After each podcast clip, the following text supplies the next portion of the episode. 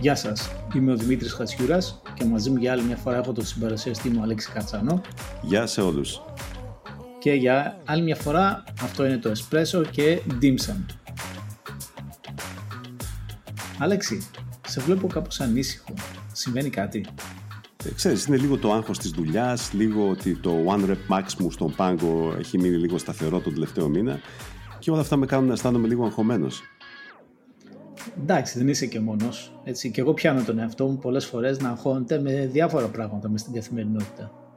Δεν μου λες, υπάρχει κάτι που μπορεί να βοηθήσει στην ελάττωση του στρες και κατά συνέπεια τη μακροπρόθεσμη υγεία μας; Φαντάζομαι εννοείς πέρα από το νίζητα τα 48 από την ταινία Χαίρομαι πάντως που ρωτάς, καθώς ε, αυτό είναι το θέμα της σημερινής μας εκπομπής.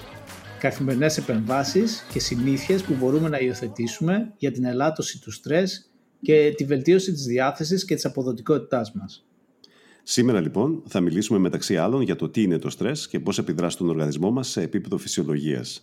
Θα αναλύσουμε την πρόσφατη βιβλιογραφία σχετικά με τις μεθόδους και τις μη φαρμακευτικές παρεμβάσεις για τη βελτίωσή του. Θα δούμε μεταξύ άλλων τον, για τον διαλογισμό, την έκθεση στο κρύο νερό, τα ωφέλη της άσκησης και άλλες συνήθειες που μπορούμε να υιοθετήσουμε για να βελτιώσουμε την καθημερινή μας διάθεση και αποδοτικότητα.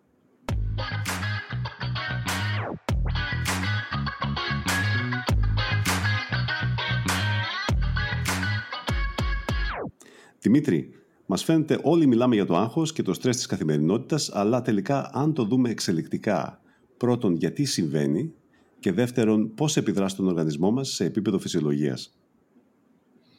Πολύ καλή ερώτηση. Ξεκινώντας λοιπόν, ε, ίσως πρέπει να δούμε από πού ξεκινά λέγοντας ότι το στρες δεν είναι ασθένεια. Είναι μια νοητική κατάσταση του εγκεφάλου. Ε, μια πολύ καλή υπόθεση λοιπόν έχει να κάνει ακριβώς με τον εγκέφαλό μας και τον τρόπο που αυτός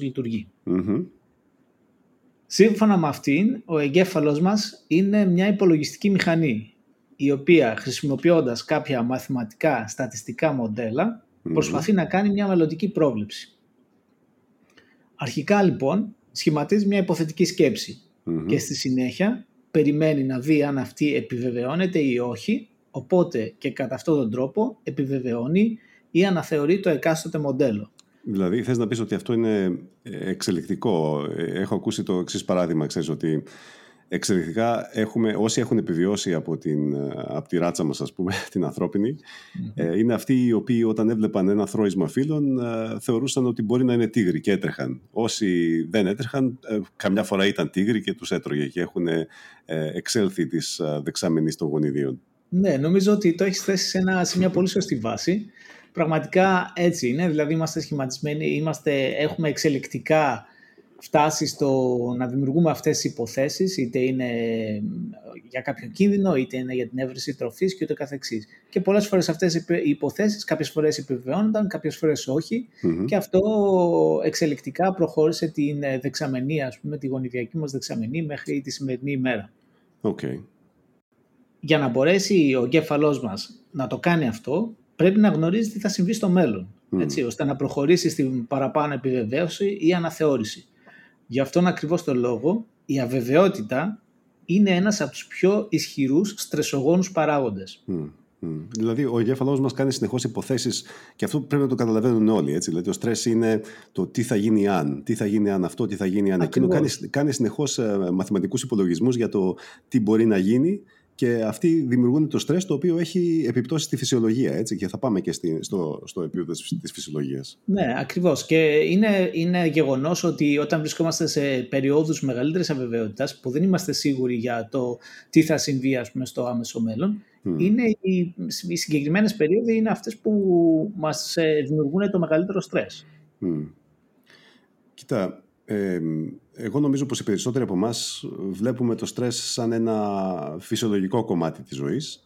Δεν ξέρω αν είναι φυσιολογικό, αλλά αντιλαμβανόμαστε ότι όλα τα είδη στρες δεν είναι ακριβώς τα ίδια. Είναι το στρες το ξαφνικό αχ τώρα για λίγο μετά και είναι το στρες αυτό που έχεις, αυτό που έχουν κυρίως ο κόσμος για τη δουλειά έτσι, ή για πράγματα τα οποία είναι long term το οποίο είναι, δεν είναι έντονο αλλά είναι συνεχές. Αυτά εδώ πέρα τα δύο πράγματα από εμπειρία, ας πούμε, μπορώ να πω ότι mm-hmm. αν ήθελα να τα διαχωρίσω. Ναι. Ε, ναι, κοίταξε, είναι σίγουρα διαφορετικό ας πούμε, το να βλέπουμε ένα ποδοσφαιρικό αγώνα της ε, ομάδας μας ναι.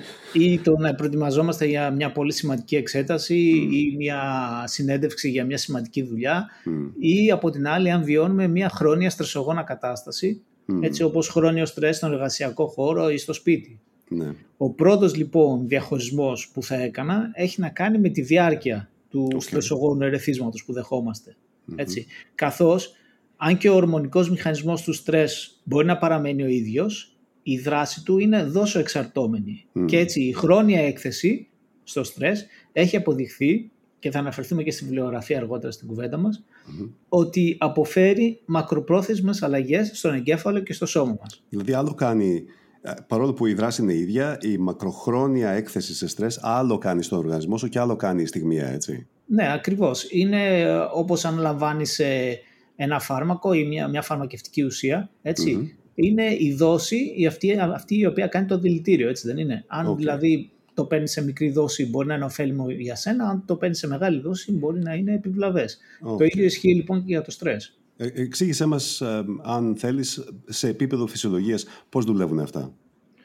Ναι, ε, σε επίπεδο φυσιολογίας, σε, ξεκινώντας από την οξία κατάσταση στρες, έχουμε την έκρηση των ε, κατεχολαμινών, έτσι, της αδρεναλίνης, νοραδρεναλίνης, αλλά όπως έχουμε μιλήσει και στο παρελθόν, την έκρηση της κορτιζόλης, της ορμόνης του στρες όπως την αποκαλούμε πολλές φορές, ναι. αύξηση της καρδιακής συχνότητας, αύξηση της αναπνοής και της αρτηριακής πίεσης. Okay. Έτσι, το, οπότε το σώμα μας στέλνει περισσότερο αίμα στις μεγάλες μυϊκές ομάδες. Για να τρέξεις. Ακριβώς. Ναι. Και είναι ο γνωστός μηχανισμός fight or flight. Έτσι, Ο ναι. μηχανισμός που μας προετοιμάζει είτε για μάχη είτε για φυγεία, ένα από τα δύο.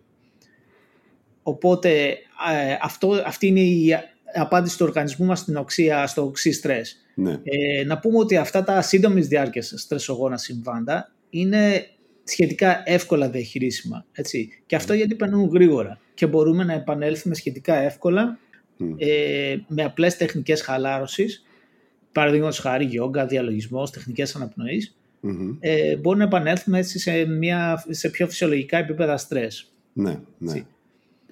Από την έχει, έχει, και κάτι, έχει και κάτι θετικό, γιατί θυμάμαι ότι είπες ότι, ότι κρίνεται και αδρεναλίνη και νοradrenalίνη, έτσι. Ε, εκρίνεται και καθόλου ντοπαμίνες, δηλαδή βγάζει ντοπαμίνες, γιατί εγώ θυμάμαι το εξής.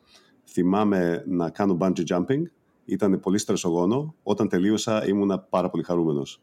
Ε, εκρίνεται και κάτι άλλο; Ναι, κοίταξε, πολλά σύντομης διάρκειας σε στρεσογόνα συμβάντα και θα μιλήσουμε περαιτέρω και για την έκθεση στο κρύο και όλα πέρα από τους μηχανισμούς που αναφέραμε, έτσι, έχουν και την έκρηση της ντοπαμίνης. Okay. Σαν, ε, σαν, δευτερογενή, σαν δευτερογενή μηχανισμό, ας πούμε, ο οποίος ε, επισέρχεται σε όλη αυτή τη διαδικασία.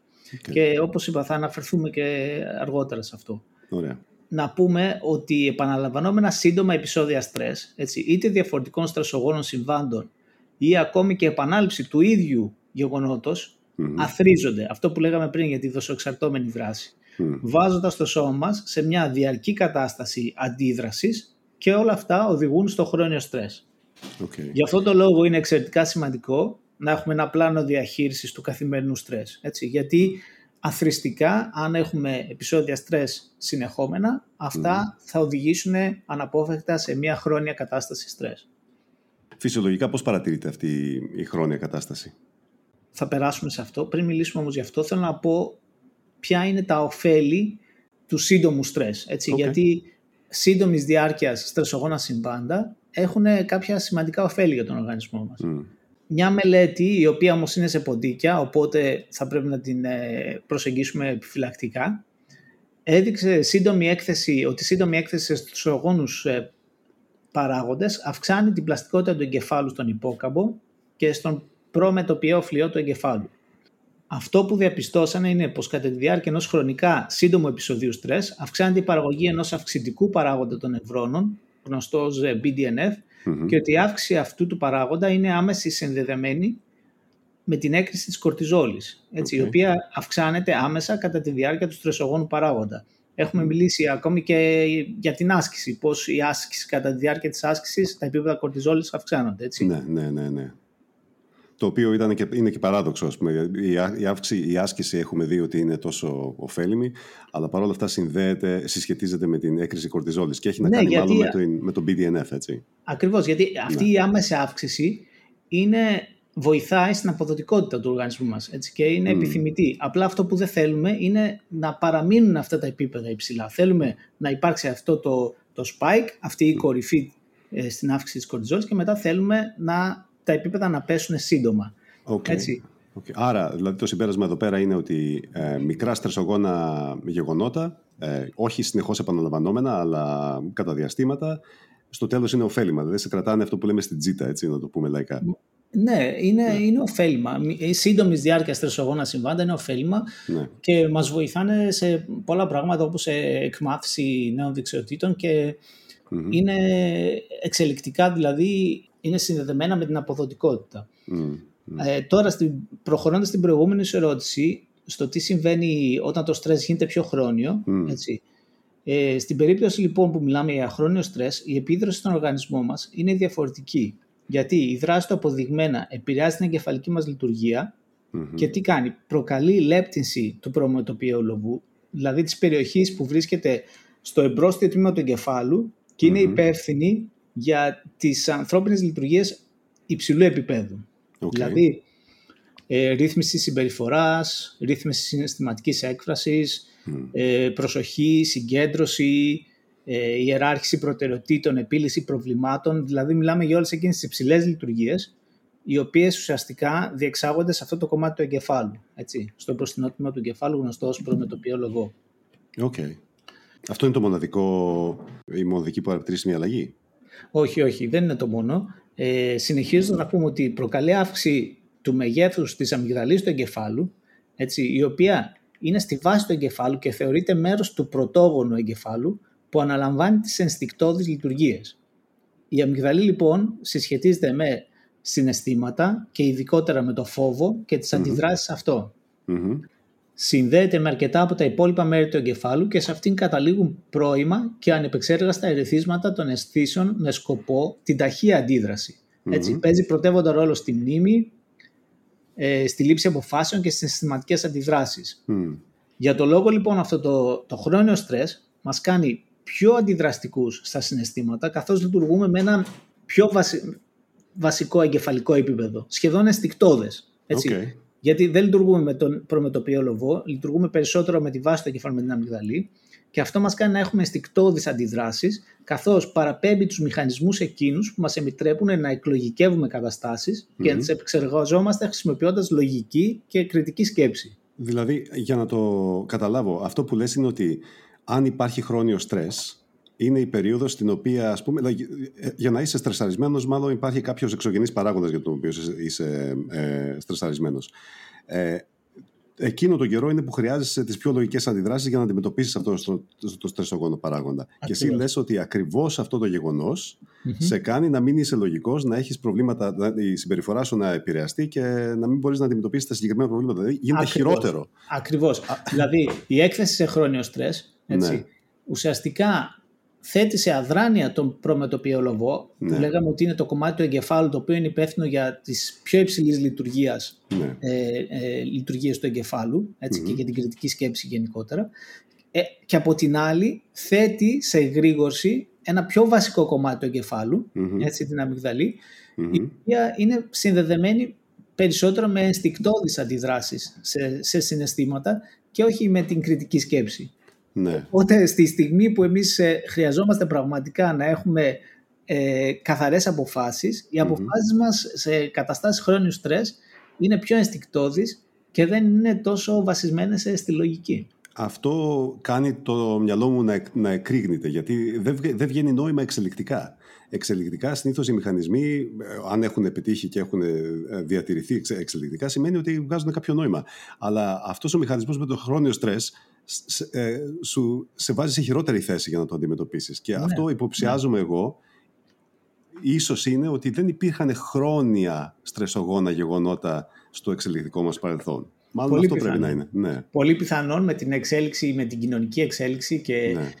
Ε, τον τρόπο που έχουμε δομήσει τις κοινωνίες μας ε, με πολύ πιο πολύπλοκες δομές που πλέον έχουμε, πολύ πιθανόν ε, το χρόνιο στρες τώρα να είναι πολύ περισσότερο από αυτό που εξελικτικά βιώναμε χιλιάδες χρόνια πριν. Ας πούμε.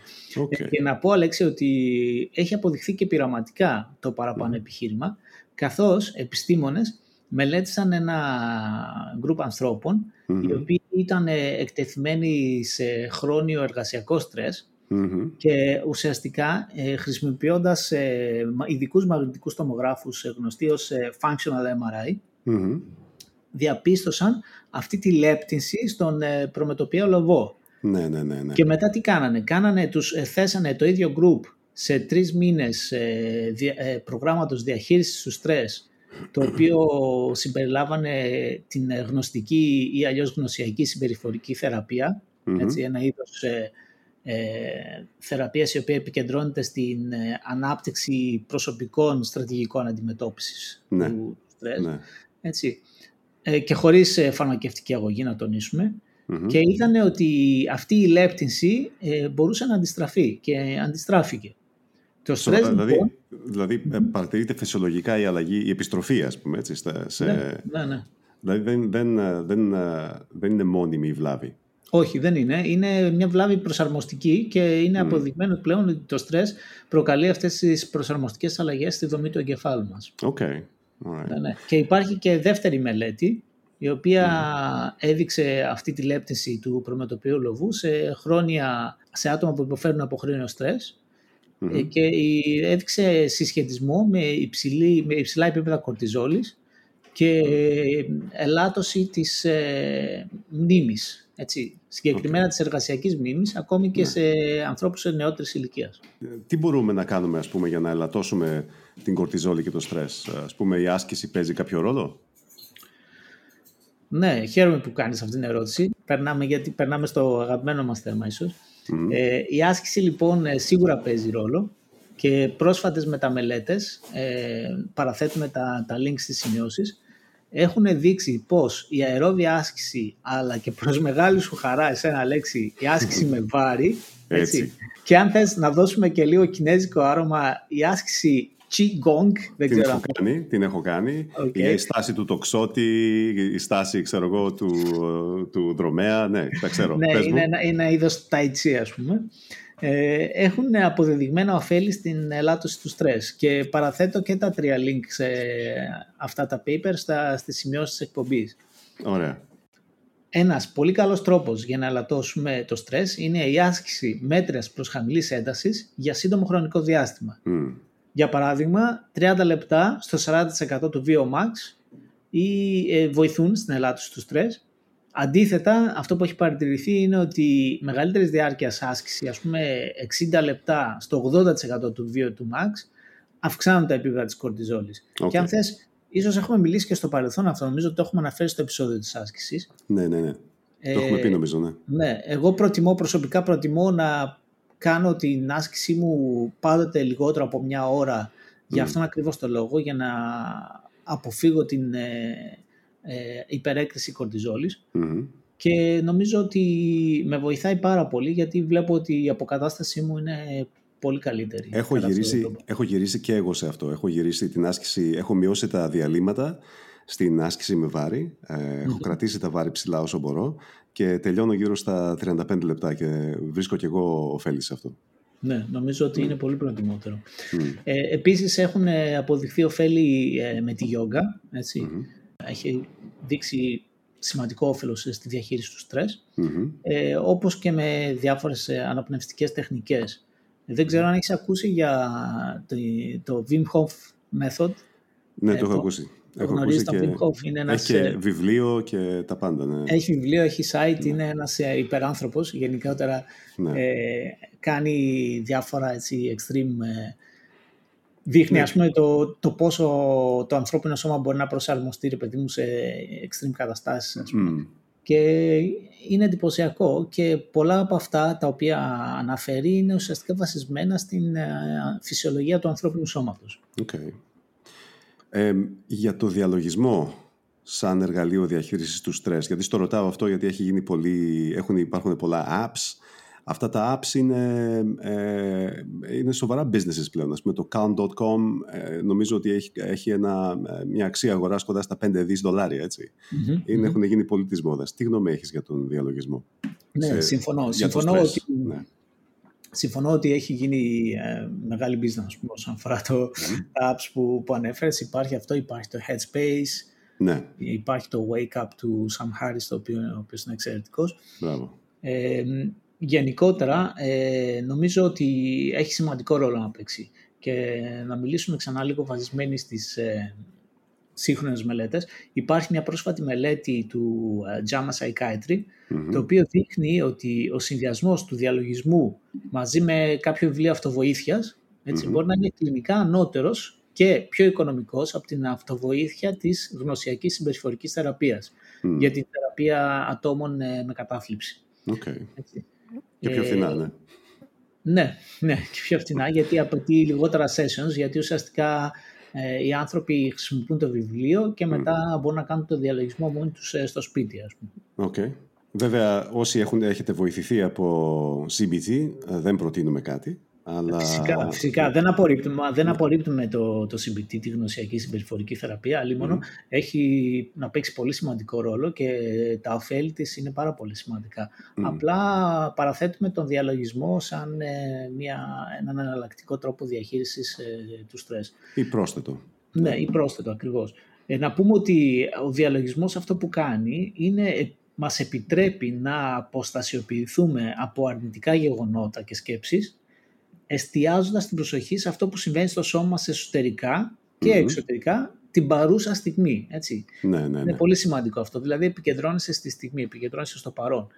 Και θα έλεγα πως μας βάζει στη θέση του παρατηρητή και κατά αυτόν τον τρόπο μας επιτρέπει ίσως να δούμε γεγονότα και σκέψεις με μια πιο αντικειμενική ματιά. Έτσι. Καθώς δεν εμπλεκόμαστε με αυτά σε βασικό συναισθηματικό επίπεδο. Τα, ναι. τα, τα βλέπουμε ως τρίτη, τα παρατηρούμε έτσι κάπως πιο αντικειμενικά. Ναι. Και βοηθάει, βοηθάει τους πάντες. Ε, όλοι έχουν βοηθηθεί από διαλογισμό όσοι έχουν προσπαθήσει; Ναι, πολύ καλή ερώτηση. Ε, φυσικά να πούμε ναι, ότι δεν είναι για όλους. Και υπάρχει, υπάρχουν συγκεκριμένα, υπάρχει μια μελέτη η οποία διαπίστωσε ότι το 25,6% των ανθρώπων που ασκούν τακτικά διαλογισμό είχαν ιδιαίτερα δυσάρεστες ψυχολογικές εμπειρίες έτσι, που σχετίζονται με την ε, πρακτική. Αλλά προσωπικά εγώ το βρίσκω ένα χρήσιμο εργαλείο για τη διαχείριση του στρες. Εσύ τι γνώμη έχεις, έχεις κάποια εμπειρία σε αυτό; Έχω, έχω κατεβάσει το calm.com ας πούμε γιατί είχα διαβάσει πάρα πολλά σχετικά με, το, με τις επιπτώσεις του διαλογισμού, τις θετικές μακροχρόνια. Αυτό που βρήκα είναι ότι δεν μπόρεσα να, το να διατηρήσω κάποια πρακτική έτσι σταθερή πάντα την ίδια ώρα ώστε να το κάνω κάθε μέρα κτλ. Και, και γι' αυτό ε, γινόταν, ξέρεις, ε, το άφηνα, το έπιανα, το άφηνα, το έπιανα mm-hmm. και γι' αυτό ποτέ ας πούμε δεν κατάφερα να έχω κάποια σταθερή πρακτική. Ναι. Αλλά το calm.com έχει και κάποια βιβλία που σε βοηθάνε να, κοιμηθούν, να κοιμηθεις Ε, Γενικώς τα βιβλία αυτά, το μυστικό τους είναι ότι είναι πάρα πολύ βαρετά. Μάλιστα, για να καταλάβεις τι είδους βιβλία, ναι, αυτό είναι και βαριέσαι και ξεσκυμάσαι, ας πούμε. Με καλές φωνές έχουν, ε, ε, μερικοί από, από αυτούς ε, που τα διαβάζουν είναι γνωστοί ε, ε, ηθοποιοί. Ο ένας είναι ο Stephen Fry, για παράδειγμα, έτσι, και πολλοί ναι, άλλοι είναι γνωστοί. Ναι, ναι. Ε, νομίζω έχουν μέχρι και τον ε, LeBron James να διαβάζει κάποια Ένα από αυτά τα βιβλία είναι το δελτίο καιρού για ναυσιπλοεία, ας πούμε, στο κανάλι της Μάχης. Εντάξει. αυτό, αυτό ήταν το πιο ε, βοηθητικό για μένα. Νομίζω ότι αν αυτό δεν σε βάλει για ύπνο, τότε ναι.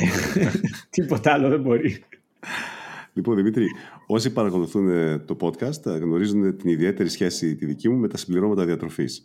Υπάρχουν κάποια που μπορούν να βοηθήσουν στη διαχείριση του στρες; Ναι, υπάρχουν και να πούμε, ξεκινώντας να πούμε ότι αυτό που παρατηρούμε με το στρες είναι η αύξηση των ε, φλεγμονώδων παραγόντων στο σώμα μας. ετσι Γι' αυτό το λόγο, πριν πούμε στα συμπληρώματα, να πούμε ότι μια διατροφή έτσι, με υψηλής σε φυτικές ίνες, φρούτα και λαχανικά ας πούμε, προβιωτικά όπως το γιαουρτί, το κίμτσι και άλλα ναι. αυτού του είδους. Ε, το πράσινο τσάι, η μαύρη σοκολάτα, okay. έτσι. Όλες αυτές οι τροφές λοιπόν που είναι πλούσιες σε αντιξοδοτικά βοηθούν στη διαχείριση του στρες. Ο κουρκουμάς, turmeric, στα αγγλικά, έχει, ναι. δείξει, ναι, turmeric, έχει δείξει ε, πολύ, θετικά, ε, πολύ θετική επίδραση σε συμπτώματα κατάθλιψης. Έχει έτσι, μια μέση, μέση ελάττωση. Ε, η ashwagandha, για την οποία μιλήσαμε εκτενώς στο επεισόδιο των συμπληρωμάτων, επίσης έχει δείξει ελάττωση στα συμπτώματα και στην έκρηση της κορτιζόλης. Μέση ελάττωση των επιπέδων της κορτιζόλης ε, είναι συσχετισμένη ακόμη και με τα fish oils, με τα omega-3, με τα omega-3 ναι. που και για αυτά μιλήσαμε. Και επιπλέον το εθέριο έλαιο λεβάντας, το οποίο χρησιμοποιείται στην αρωματοθεραπεία, ε, ναι. αποδεδειγμένα αποφέρει ελάττωση του στρες και βελτίωση της ποιότητας του ύπνου. Και για όλα αυτά υπάρχουν ε, ε, papers τα οποία έχουν δείξει αυτή τη θετική δράση. Έχω παρατηρήσει ότι στα, σε 5 star hotels τώρα σου αφήνουν λίγο lavender δίπλα στο μαξιλάρι σου για να το βάλεις λίγο τη νυχτα Ε, ναι, νομίζω ότι πραγματικά και εγώ το βρίσκω πολύ χαλαρωτικό. Ναι, ναι, είναι ωραίο. Υπάρχουν άλλοι τρόποι που μπορούν να βοηθήσουν στη διαχείριση του στρες. Ναι, σίγουρα υπάρχουν γενικότερα να πούμε ότι οι δραστηριότητες οι οποίες μας κάνουν να ξεχαστούμε λίγο από την καθημερινότητα, εντάξει, τύπου gaming, ας πούμε, βίντεο παιχνίδια ή ναι. άλλου είδους παιχνίδι που κάποιος μπορεί να προτιμά τέλος πάντων. Mm-hmm. Δραστηριότητες οι οποίες ουσιαστικά έχουν θετική επίδραση στο σώμα μας και το λέω αυτό γιατί, γιατί πολλές φορές θεωρούμε π.χ. ας πούμε ένα ότι θα μας χαλαρώσει. Ναι. Ε, εντάξει, το αλκοόλ μπορεί ρε παιδί μου να είναι sedative όπως έχουμε πει, οπότε ένα ποτό μπορεί όντως ε, να, να προσφέρει έτσι κάποια Στιγμιαία χαλάρωση. Στιγμιαία χαλάρωση, ναι. ναι. Μακροπρόθεσμα όμως μπορεί να επιφέρει σημαντικές βλάβες ε, μακροπρόθεσμα στην υγεία μας. Και στο στρες. Αλλά και στο στρες. Αλλά και στο στρες, φυσικά. Mm, Ε, Ένας άλλος σημαντικός ε, τρόπος για τον οποίο δεν μιλήσαμε είναι η εμβύθιση σε κρύο νερό. Wim Hof. Ακριβώς, mm-hmm. λίγο ναι σε αυτό που λέγαμε πριν. Ε, και να πούμε ότι λειτουργεί μέσω της δράσης της στο πνευμονογαστρικό νεύρο. Ναι. Τι είναι το πνευμονογαστρικό νεύρο; λοιπόν, Ωραία. Το οποίο να πούμε ότι ξεκινά από τη βάση του εγκεφάλου. Έτσι, mm-hmm. Είναι ένα μεγάλο, είναι το μεγαλύτερο νεύρο, στο, ένα από τα μεγαλύτερα νεύρα στο σώμα μας. Mm-hmm. Ξεκινά από τη βάση του εγκεφάλου και φτάνει μέχρι την κοιλιακή χώρα. Έτσι, και Κατά αυτόν τον τρόπο ρυθμίζει πληθώρα λειτουργιών όπως την πέψη, τον καρδιακό και αναπνευστικό και αυτό που μπορεί να κάνει είναι μπορεί να ελαττώσει τον καρδιακό ρυθμό και να βοηθήσει στην ε, διαχείριση του στρες. Εντάξει. Και είναι γνωστό λοιπόν ότι η έκθεση στο κρύο νερό μπορεί να ενεργοποιήσει το συμπαθητικό νευρικό εντάξει, και να αυξήσει κάποιους παράγοντες, να αυξήσει κάποιες εδροφίνες, να αυξήσει την αδρεναλίνη και ουσιαστικά όλη αυτή η δράση επιφέρει αυτή τη χαλάρωση εντάξει, και αυτή την ελάττωση του, του στρες μετά την, ε, την έκθεση στο, στο κρύο νερό. Και ναι. υπάρχει μια πολύ καλή μελέτη η οποία έχει δείξει ότι πέραν από όλα αυτά η εμβίδηση σε κρύο νερό αυξάνει τα επίπεδα της ντοπαμίνης mm-hmm. έως και 250% με, έτσι. 250%. 250%. Το οποίο είναι τεράστιο γιατί αν σκεφτείς, μιλήσαμε για την ντοπαμίνη και στο παρελθόν, μιλήσαμε π.χ. Ναι. για τη δράση της καφέινη στην ντοπαμίνη. Ναι. Η δράση ναι. της καφέινη στην, στην ντοπαμίνη είναι ελάχιστη. Εντάξει. Ναι. Αυτό το 250% λοιπόν δεν υπάρχουν πολλοί άλλοι παράγοντες που μπορεί να το επιφέρουν. Μιλάμε για τεράστια Η βύθιση σε κρύο νερό βοηθά επίσης το σώμα να πάραγει ενδορφίνες. Οι ενδορφίνες παράγονται φυσικά από το αυτόνομο νευρικό σύστημα και ουσιαστικά μας κάνουν να αισθανόμαστε λιγότερο στρες και μας κάνουν επίσης να αντέχουμε περισσότερο οδυνηρές αισθήσεις, οδυνηρές καταστάσεις. Έτσι. Είναι, κάπως, είναι το φυσικό παυσίπονο του, του σώματός μας. Ναι, είναι μια άμυνα ας πούμε, και σε οδυνηρές καταστάσεις. Έτσι, έτσι. Ναι. Ε, φυσικά να πούμε ότι η εμβύθιση σε κρύο νερό είναι μια δραστηριότητα η οποία πρέπει να γίνεται βαθμιαία, έτσι, προσαρμόζοντας το σώμα μας στην έκθεση σε κρύο νερό και όχι απότομα, γιατί, γιατί, γιατί χρειαζόμαστε μια περίοδο στην οποία ρε παιδί μου, προσαρμόζουμε το σώμα μας σε αυτή την κατάσταση. Γιατί το, αλλιώς το σοκ μπορεί να είναι για κάποιους μπορεί να είναι πολύ. Έτσι, Στο ρωτάω αυτό γιατί εγώ κάνω αυτό. Ξέρεις, μπαίνω στη σάουνα και μετά από το 10 λεπτό ή 15 λεπτό μπαίνω σε πολύ κρύο νερό. Ναι, αλλά είναι κάτι το οποίο το έχεις κάνει επανελειμμένα πλέον και είσαι βέβαιος ότι μπορείς να το κάνεις. Αυτό που ουσιαστικά θέλω να πω είναι ότι για κάποιον ο οποίος δεν το έχει κάνει ποτέ, είναι mm. προτιμότερο να το προσεγγίσει βαθμιαία. Okay. Αυτό. Εντάξει. Υπάρχουν διάφορα πρωτόκολλα και προς το παρόν δεν γνωρίζουμε την ακριβή διάρκεια που πρέπει να παραμείνουμε στο κρύο νερό για να αποκομίσουμε το μέγιστο όφελος στον έλεγχο του στρες, αλλά γενικότερα 4 με 5 λεπτά σε νερό ή ντουζ ακόμη θερμοκρασίας από 10 έως 15 βαθμους είναι αρκετό. Έτσι. Αν το νερό είναι ακόμη πιο κρύο, ίσως ακόμη και ένα-δύο λεπτά είναι αρκετά. Ναι, ναι. Γενικώς, ε, εγώ αυτό που χρησιμοποιώ σαν, ε, σαν κανόνα του δεξιού χεριού, σαν κανόνα του αντίχειρα, είναι ότι όταν πιάνω το σώμα μου με την άκρη του χεριού μου και δεν νιώθω τίποτα, τότε είναι η ώρα να βγεις. το... Ε, νομίζω, νομίζω ότι είναι ένας καλός, ένας ναι, καλός ναι. κανόνας. Περνώντας αυτό που είπες και πριν, για τη σάουνα και το κρύο νερό, ο συνδυασμός λοιπόν εμβήθηση σε κρύο νερό με σάουνα έδειξε ελάττωση των επιπέδων κορτιζόλη στο αίμα με συνέπεια την ελάττωση του στρες φυσικά. Ωραία. Κλείνοντας, να τονίσουμε, αν καταλαβαίνω από όσα έχεις εξηγήσει, ότι το μυστικό για τη διαχείριση του στρες μάλλον δεν είναι μυστικό, αλλά βρίσκεται για άλλη μια φορά σε συμπεριφορές που αν τις υιοθετήσουμε σε τακτική βάση, μακροπρόθεσμα μας βάζουν σε μια ας πούμε πιο πλεονεκτική θέση για να αντιμετωπίσουμε τις δυσκολίες της καθημερινότητας.